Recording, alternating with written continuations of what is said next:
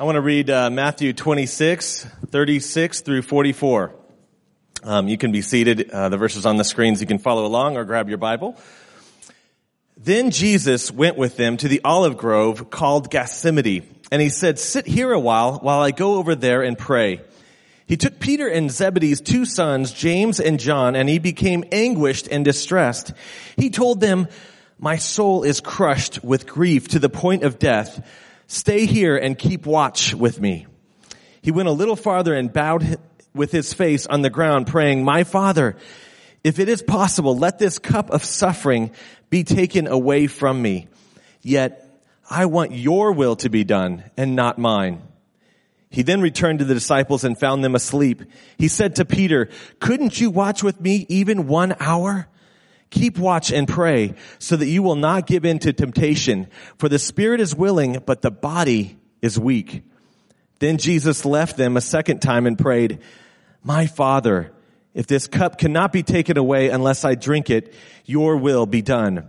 Then he returned to them again and found them sleeping, for they couldn't keep their eyes open. So he went to pray a third time saying the same things. Then the people who had arrested Jesus led him to the home of Caiaphas, the high priest, where the teachers of the religious laws and the elders had gathered. Meanwhile, Peter followed him at a distance and came to the high priest's courtyard. He went in and sat with the guards and waited to see how it would all end. Inside, the leading priest and the entire high council were trying to find witnesses who would lie about Jesus so they could put him to death. But even though they found many who agreed to give false witness, they could not use anyone's testimony. Finally, two men came forward who declared, this man said, I am able to destroy the temple of God and rebuild it in three days. Then the high priest stood up and said to Jesus, well, aren't you going to answer these charges? What do you have to say for yourself? But Jesus remained silent. Then the high priest said to him, I demand in the name of the living God, tell us if you are the Messiah, the son of God. Jesus replied, you have said it. And in the future, you will see the son of man seated in the place of power at God's right hand and coming on the clouds of heaven. Then the high priest tore his clothes to show his horror and said, blasphemy. Why do we need any other witnesses? You have heard this blasphemy. What is your verdict? Guilty, they shouted. He deserves to die. Then they began to spit in Jesus' face and beat him with their fists. And some slapped him, jerking, prophesy to us, you Messiah. Who hit you that time?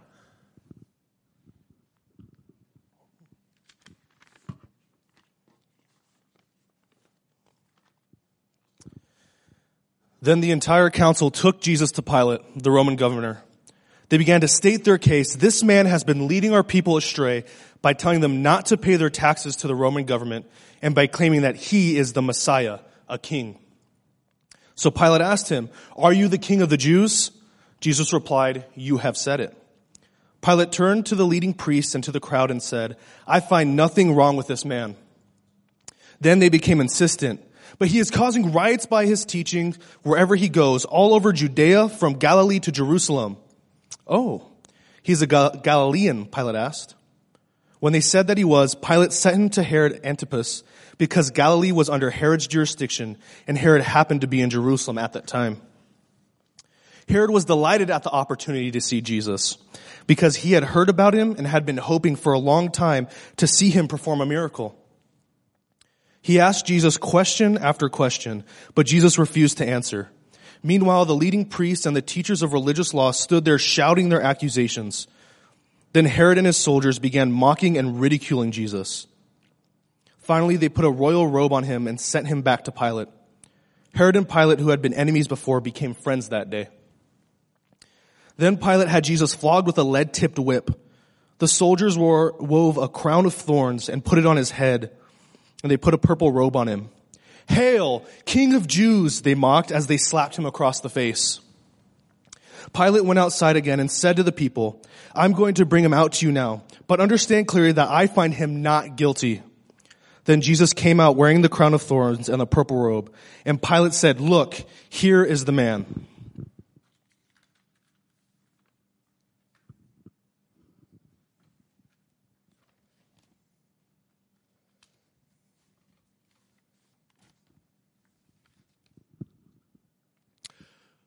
When they saw him, the leading priests and temple guards began shouting, Crucify him! Crucify him!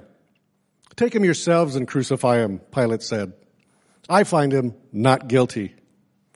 The Jewish leaders replied, By our law, he ought to die because he called himself the Son of God. When Pilate heard this, he was more frightened than ever. He took Jesus back into the headquarters again and asked him, Where are you from? But Jesus gave no answer. Why don't you talk to me? Pilate demanded. Don't you realize that I have the power to release you or crucify you? Then Jesus said, You would have no power over me at all unless it were given to you from above. So the one who handed me over to you has the greater sin. Then Pilate tried to release him, but the Jewish, but the Jewish leaders shouted, if you release this man, you are no friend of Caesar. Anyone who declares himself a king is a rebel against Caesar.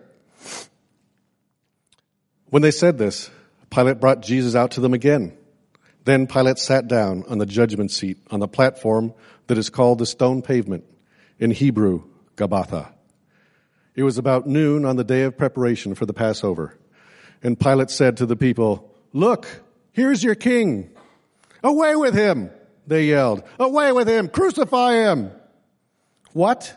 Crucify your king? Pilate asked. We have no king but Caesar, the leading priests shouted back. Then Pilate turned Jesus over to them to be crucified. Along the way, they came across a man named Simon who was from Cyrene, and the soldiers forced him to carry Jesus' cross. And they went out to a place called Golgotha, which means place of the skull. The soldiers gave Jesus wine mixed with bitter gall, but when he had tasted it, he refused to drink it. After they had nailed him to the cross, the soldiers gambled for his clothes by throwing dice. Then they sat around and kept guard as he hung there.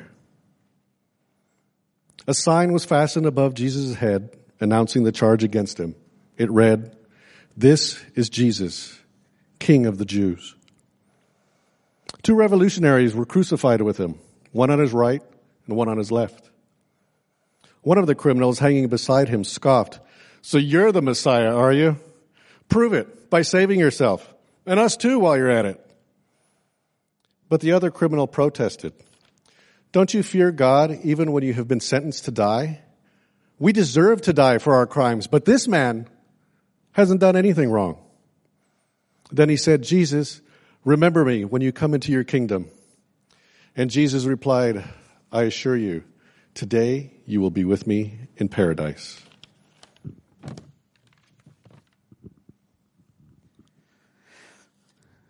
The people passing by shouted abuse, shaking their heads in mockery. Look at you now, they yelled at him. You said you were going to destroy the temple and rebuild it in three days. Well, then if you are the son of God, save yourself and come down from the cross. The leading priests, the teachers of religious law, and the elders also mocked Jesus. He saved others, they scoffed, but he can't save himself. So he is the king of Israel, is he? Let him come down from the cross right now and we will believe in him.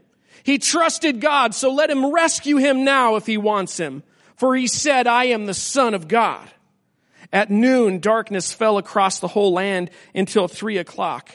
And at about three o'clock, Jesus called out with a loud voice, Eli, Eli, lama sabachthani, which means, my God, my God, why have you abandoned me? Some of the bystanders misunderstood and thought he was calling for the prophet Elijah. One of them ran and filled a sponge with sour wine, holding it up to him on a reed stick so he could drink. But the rest said, wait, let's see whether Elijah comes to save him. Then Jesus shouted out again and he released his spirit. At that moment, the curtain in the sanctuary of the temple was torn in two from top to bottom. The earth shook, the rocks split apart and the tombs opened. The bodies of many godly men and women who have died were raised from the dead. They left the cemetery after Jesus' resurrection, went into the holy city of Jerusalem and appeared to many people. The Roman officer and the other soldiers at the crucifixion were terrified by the earthquake and all that had happened. They said, this man truly was the, the son of God. Standing near the cross where Jesus' mother and his mother's sister Mary and Mary Magdalene. When Jesus saw his mother standing there beside the disciple he loved, he said to her, Dear woman, here is your son. And he said this to the disciple, Here is your mother. And from then on, this disciple took her into his home. Jesus knew that his mission was now finished, and to fulfill scripture, he said, I am thirsty. A jar of sour wine was sitting there, so they soaked a sponge in it, put it on a hyssop branch, and held it up to his lips. When Jesus had tasted it, he said, It is finished. Then he bowed his head and he gave up his spirit. It was the day of preparation and the Jewish leaders didn't want the bodies hanging there the next day, which was the Sabbath, and a very special Sabbath because it was the Passover week. So they asked Pilate to hasten their deaths by ordering that their legs be broken. Then their bodies could be taken down. So the soldiers came and broke the legs of the two men crucified with Jesus. But when they came to Jesus, they saw that he was already dead. So they didn't break his legs. One of the soldiers, however, pierced his side with a spear and immediately blood and water flowed out. This report is from an eyewitness giving an accurate account. He speaks the truth so that you may also continue to believe. These things happen in fulfillment of the scriptures that say, not one of his bones will be broken, and they will look on the one they have pierced. Afterwards, Joseph of Arimathea, who had been a secret disciple of Jesus because he feared the Jewish leaders, asked Pilate for permission to take Jesus' body down. When Pilate gave permission, Joseph came and took the body away. With him came Nicodemus, the man who had come to Jesus at night. He brought about 75 pounds of perfumed ointment made from myrrh and aloes. Following Jewish burial custom, they wrapped Jesus' body with the spices in long sheets of linen cloth. The place of crucifixion was near a garden where there was a new tomb never used before. And so because it was the day of preparation for the Jewish Passover, and since the tomb was close at hand, they laid Jesus there.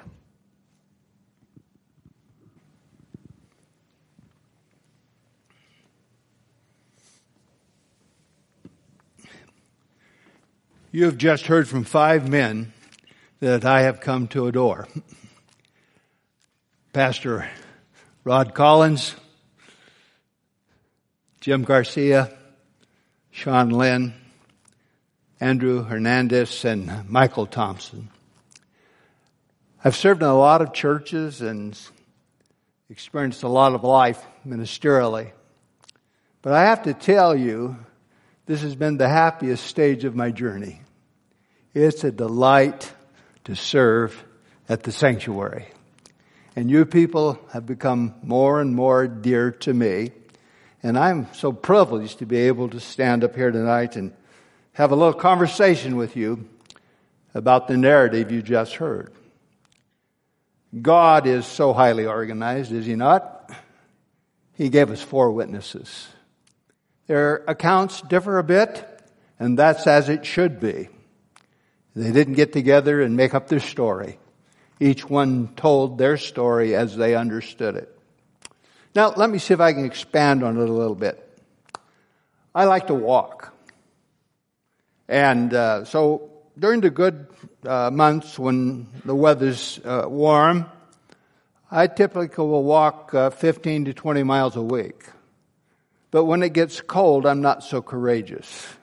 And the days get shorter, and it's just hard to find time to get out there. But really, it's about motivation.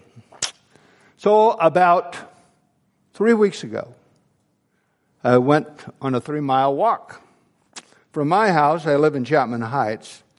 I journeyed over to the wash, you know, there that runs up uh, by the fire station up on Bryant Street. And I like to go up through the wash. I came, I turned north on Bryant Street and then turn back west on Oak Glen.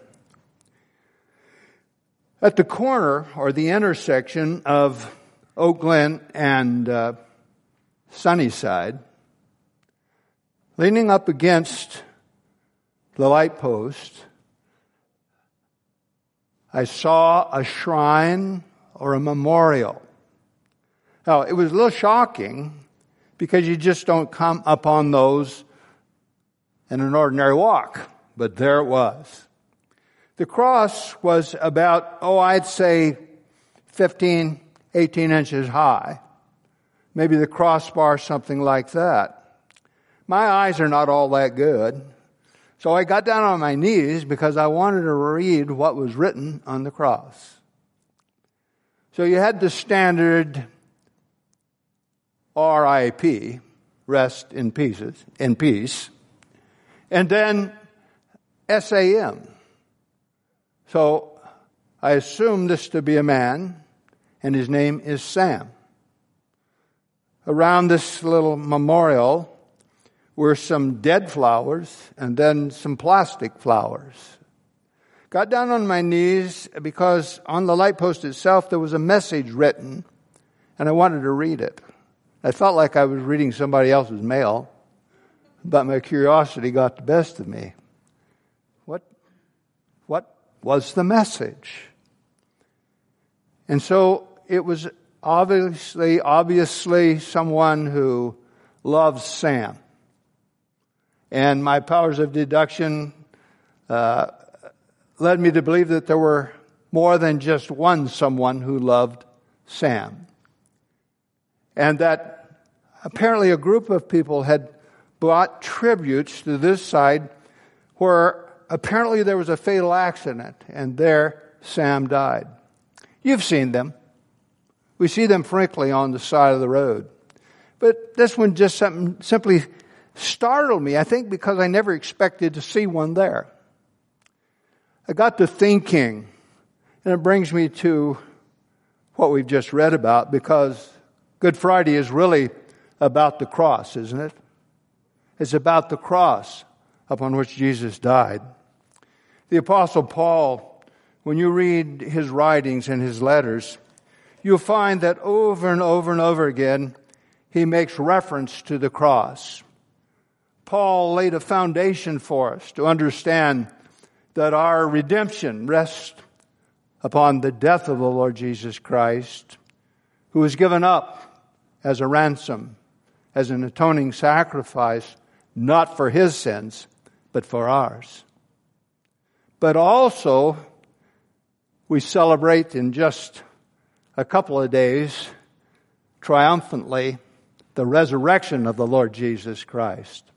And so for Paul, faith, the Christian faith, was built upon two facts the God who came in human form, was offered upon Calvary's cross as a ransom for your sins and for mine. But he was so holy and so pure that you could kill him, but he wouldn't stay dead. And on the third day, Jesus arose from the dead. So Paul writing this singular verse in the first chapter, in the 18th verse of 1 Corinthians, writes this For the mass- message of the cross is foolishness to those who are perishing, but to us who are being saved, it is the power of God. I, I kind of want to parse this a bit. I saw this little memorial. There was a message there. It was certainly to the people who placed the memorial there, very important. There was emotion attached to it. It meant a great deal to them. But that little cross only represents a, a small group of people. But the message that the apostle Paul is writing relates to billions of people. And it's a message that stands for all eternity. So I think it's important that we parse it. What does this message have to say? And I'd like to suggest to you uh, four things that I believe that the cross speaks to us. I believe the message of the cross is troubling. It's extremely troubling because of what it exposes. It is interesting to me as the men were reading that the name Herod comes up. Pilate comes up. The priestly caste comes up. The priestly caste in Jesus' day despised the Roman government. They despised Pilate. Pilate and Herod did not get along.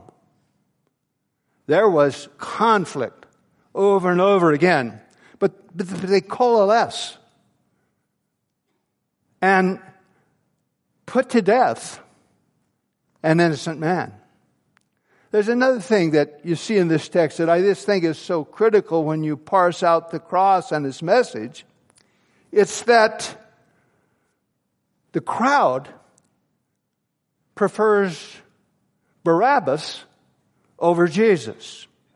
In our men's Bible study this last Thursday, uh, Tom uh, Baum, who is a, really a, an excellent uh, biblical scholar, was sharing with us about the name Barabbas. And it kind of piqued my interest, so I went on the internet to see if I could discover something else. The prefix bar means son of. And Abras means father. And we read in the scriptures that we begin with spirit whereby we cry, Abba, Father. And in fact, in Gethsemane, Jesus was crying out, Abba, Father. So there's an interesting contrast here. The full name for Barabbas is Jesus Barabbas. Jesus, son of. Now it's interesting to me that the mob stirred up almost to a riot. They cry out for Jesus, son of Barabbas, a criminal, a felon. He'd broken all the laws. And it's stunning that they rejected Jesus, the Son of God. I don't know if we've gotten too far from that today. It is apparent to me that in Jesus, you have a forgiving heart. You have the one who did nothing wrong, who always did what was right. And yet you have this conspiracy that puts Jesus to death. And I wonder about our day and our time and our call. We are called to be the holy people of God. We are sanctified. We are set apart for His purpose. You see, those religious leaders in Christ's day, they were steeped in the law. They were steeped in the scriptures. They crossed all the T's and they dotted all the I's. But their hearts were not right with God. And because their hearts were not right with God, God visited them. Jesus came to his own and they received him not. They rejected the King of glory. And I wonder sometimes in this 21st century in which we live, is there not at times a spirit of compromise? Do we sometimes get entangled with this secular world, this materialistic age? And our, our faith, our calling is kind of put on the back burner. I think it's an imperative at this late date that once again God's people call, hear, hear the call and heed the call to be His holy people. Which means we need to evaluate. We need to think our lives through. We need to ask ourselves this question. Is there something troubling about my life? Have I made some wrong choices? How do I make those choices right again? Second observation message of the cross. It's not just troubling, it is traumatic. by that I mean what it inflicts. I have some personal experience with trauma.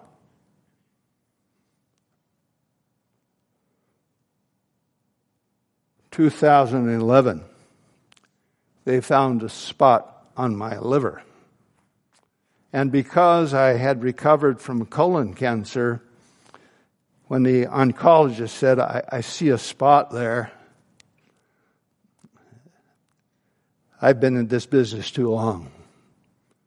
And my assumption was, yeah, I already know what that is. It took them a year to find out that it really was cancer. Probably the most traumatic day of my life was to arrive at UCLA Med Center at four o'clock in the morning. Had to get there. Everybody checks in at the same time for surgery.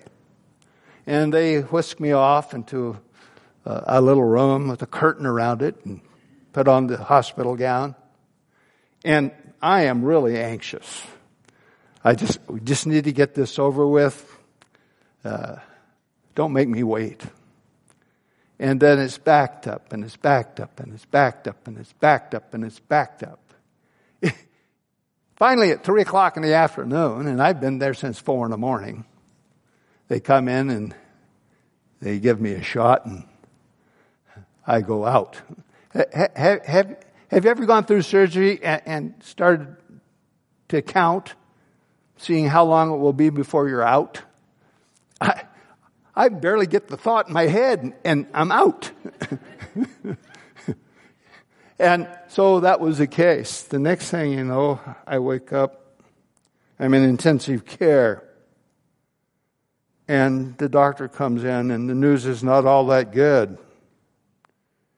He says, Mr. Williams, the mass is so large on the right side of your liver that we can't remove it. But he's a very optimistic man.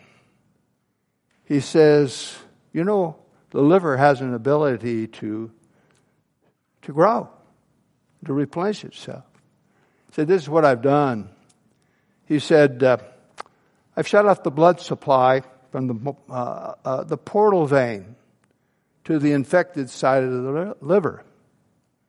And he says, if this works the way I think it will, and that's not all that encouraging, he says, your liver should grow. Two months later, same process. God did a wonderful thing. The liver grew, and it grew and I went through the same surgery again.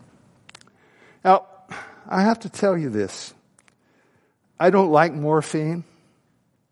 I, I, I, know that it keeps you from hurting, but they give you that little button. And I just kept pushing and pushing and pushing it every time I had the slightest pain. But then I started having visions. And these little creatures are in my face. They're kind of leering at me, snarling at me. Decided, I decided then I didn't want to do drugs.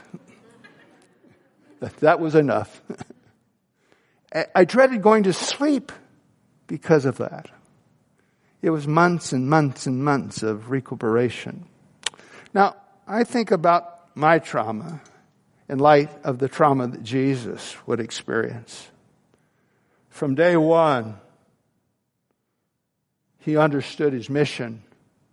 At 12 years of age, he was conversing with the religious leaders. And the parents got concerned because they lost Jesus.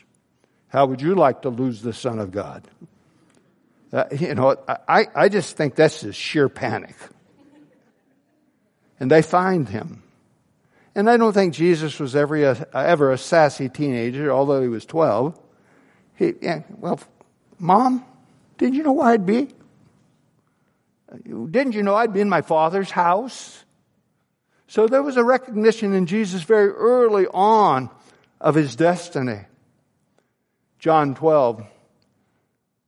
Jesus cries out and, he says something to this effect. Uh, my, my soul is in travail for I know my hour is come. Shall I say, Father, save me from this hour? He answers his own question. He says, No, it was for this purpose that I have come. And so, with his face set, he joins with the disciples on that last night of the supper. He tells them that one of them is a betrayer. He tells them that another one will deny him. And we know from the testimony of Scripture that on the day of the crucifixion, the disciples ran away.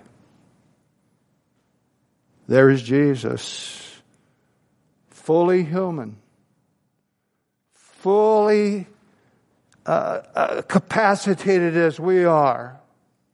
The scripture teaches us we do not have a high priest who cannot be touched with the feelings of our infirmities. But we have a high priest who in all ways has been tempted as we are.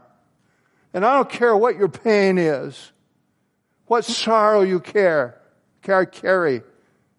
Jesus knows all about that. And Jesus is seated at the right hand of the majesty on high, and he intercedes for you. He bears your burden in heaven. And there's comfort in that. Today has been a very sad day. And yet, on the other hand, we got some good news tonight. There's a fabulous verse of scripture that I came across two days ago in Isaiah 62. And Isaiah writes to the watchman on the wall, and he says to the watchman on the wall, pray. Don't, don't rest, but pray. And then it says of God, give him no rest. And so when I heard this sad news, it was about Ron and Kay Cleaver. I went to Sunday school with Kay, knew her sister and her family and her parents. She married Ron Cleaver, wonderful pastors and leaders, Foursquare denomination. Their daughter's name is Rhonda. And I'm assuming Rhonda's in her mid 40s. But something went terribly wrong. And she uh, had some seizures, and then two heart attacks. And then she went into a coma. So they intubate her to keep her alive. The sad news this morning was they're going to take her off the life support because she's not going to make it. Maybe it's because my kids are in that age bracket. I don't know why. Maybe it's just I'm a model and crybaby at this age. I used to think I was tough. I'm a cream puff. And I'm telling you, I hurt for people, and I hurt for those people. I thought if that was my son, that was my daughter, break my heart. And day before yesterday, Anita had sent them this message from Isaiah. Just before I came tonight, we got some good news. We got some good news. She was starting to revive a little bit. There's hope. There's hope. And so what I'd like you to see that though the message of the cross is a troubling one, it's also a traumatic one. In addition to that, it is a triumphant one. Now think this through with me. What did Rome, what did those Jewish leaders want to achieve through the cross? And what did they use it for? Well, we know a surgeon can take a scalpel and do wonders. But a street thug can take a knife and do terrible things. And so the cross in the hands of one becomes an instrument of death and destruction. But in the hands of Almighty God, it becomes an instrument of life. And so on this cross, those earthly folks that are antichrist and all of the demons of hell and the devil himself think, aha, we have won the battle. We've killed God. Well, you know, we're going to show up here on Sunday, aren't you? Can we count on that? We're going to show up here. And why will we come? He is alive. He is alive. Think about this. The Bible says that the wages of sin is death. It says that all have sinned and come short of the glory of God. The Bible also teaches that he was bruised for our iniquities, and the chastisement of our peace was upon him, and by his stripes we are healed. The atoning sacrifices on the cross. My friend Bob English years ago wrote a track, and you may be aware of this track. It's been around a long time, called Bridging the Gap. And this is what Bridging the Gap pictures. It's a, it's a, a precipice on this side, a precipice on that side, and this vast chasm between the two. And here's sinful man, and here is holy God. How does sinful man get to holy God? The cross spans the chasm. And Jesus suspended on the cross becomes the way, the truth, and the life. And no man comes to the Father but by him. Jesus gave his life for you and me. Because of our sinfulness, death was really our sentence. But the Son of God took our sentence for us. He bore our shame, our guilt to the cross. It is triumphant. But even greater than that, The message from the cross is this it's a transforming message. Think about what happened. Two criminals alongside of Jesus start out the afternoon, joining in the, the scoffing and the scorning that's coming from others. If you be the Son of God, if you're the king, come down from the cross and bring us with us, with, it, with you. I don't know what happens. But I suppose it might be the darkened sky from noon until three o'clock. It might be bolts of lightning and the roar of and the clap of thunder. I don't know but I know the earth shakes.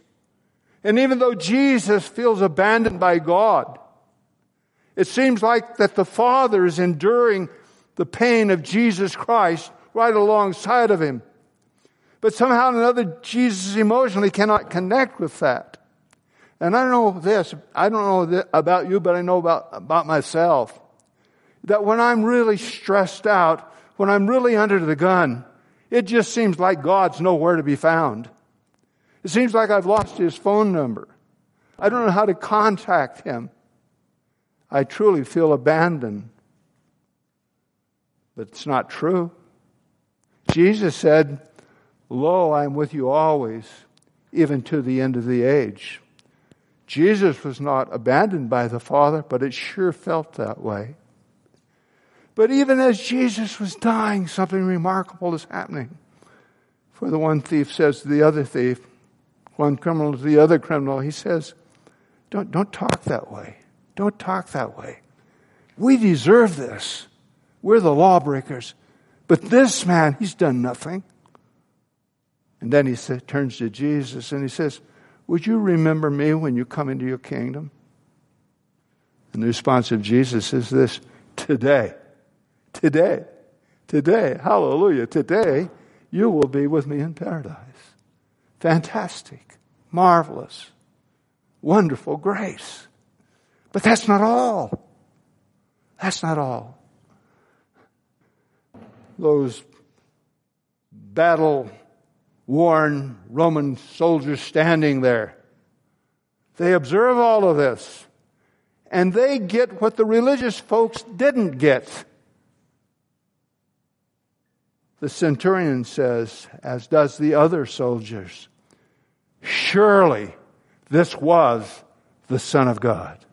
Incredible, transforming the cross.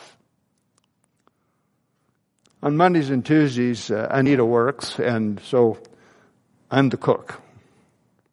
I'm not real skillful at it, but I can do some things that are edible. And I have found an easy way to do things, and that is to utilize the barbecue. Then I can use paper plates and tinfoil, and I can throw that all away because I don't especially like cleaning up the mess. But I have done chicken to death. Do you ever get tired of chicken?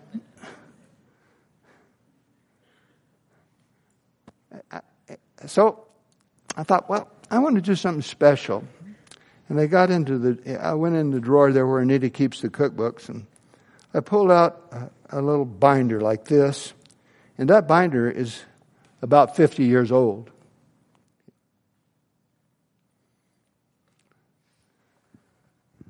And that binder is about 50 years old. So some of the pages and the leaves are coming out.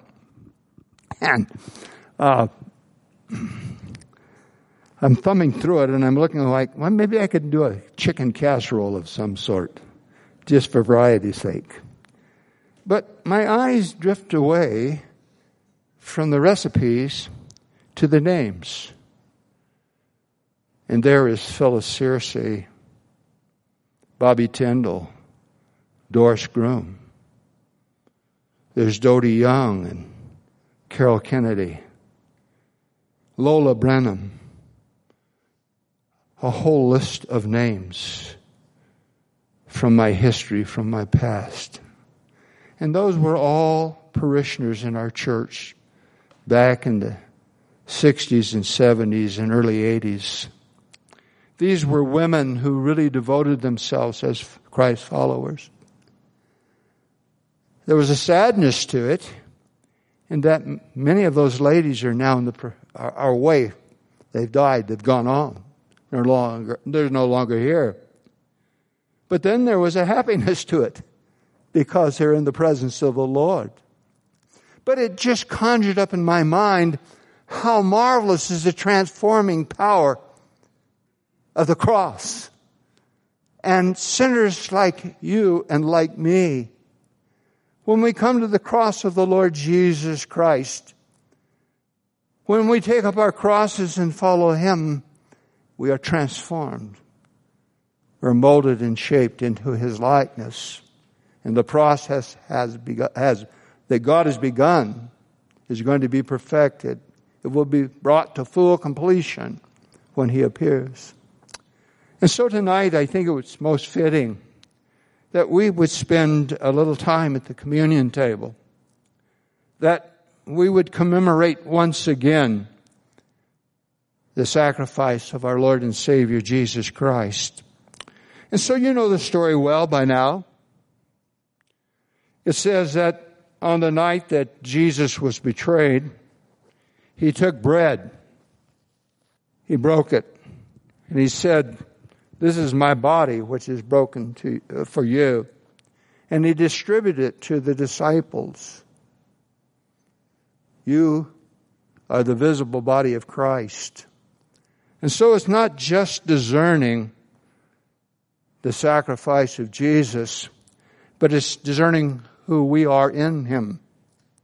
Do you know we are the only people, the only, the only, the only mode, I would put it that way, the only mode by which uh, Christ is known to the world he sees, the world sees the image of Christ in us.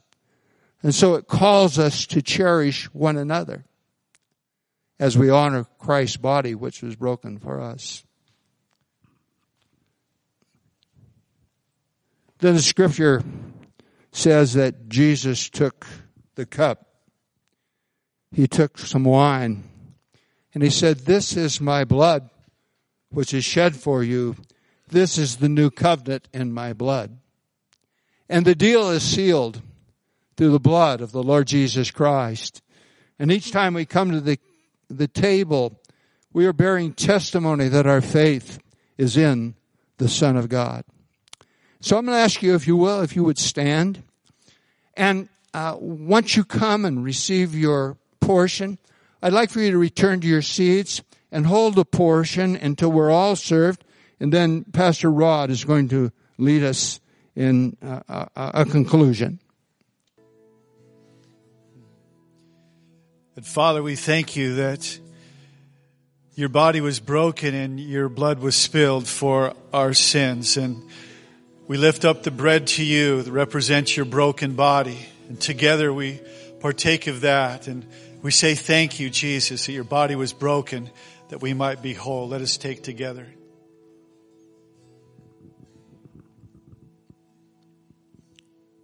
And you lifted the cup and you said that this represents my blood that will be spilled for you, the new covenant. So Father, we receive this together and we drink of the cup and remember what you have done for us. Let us drink together.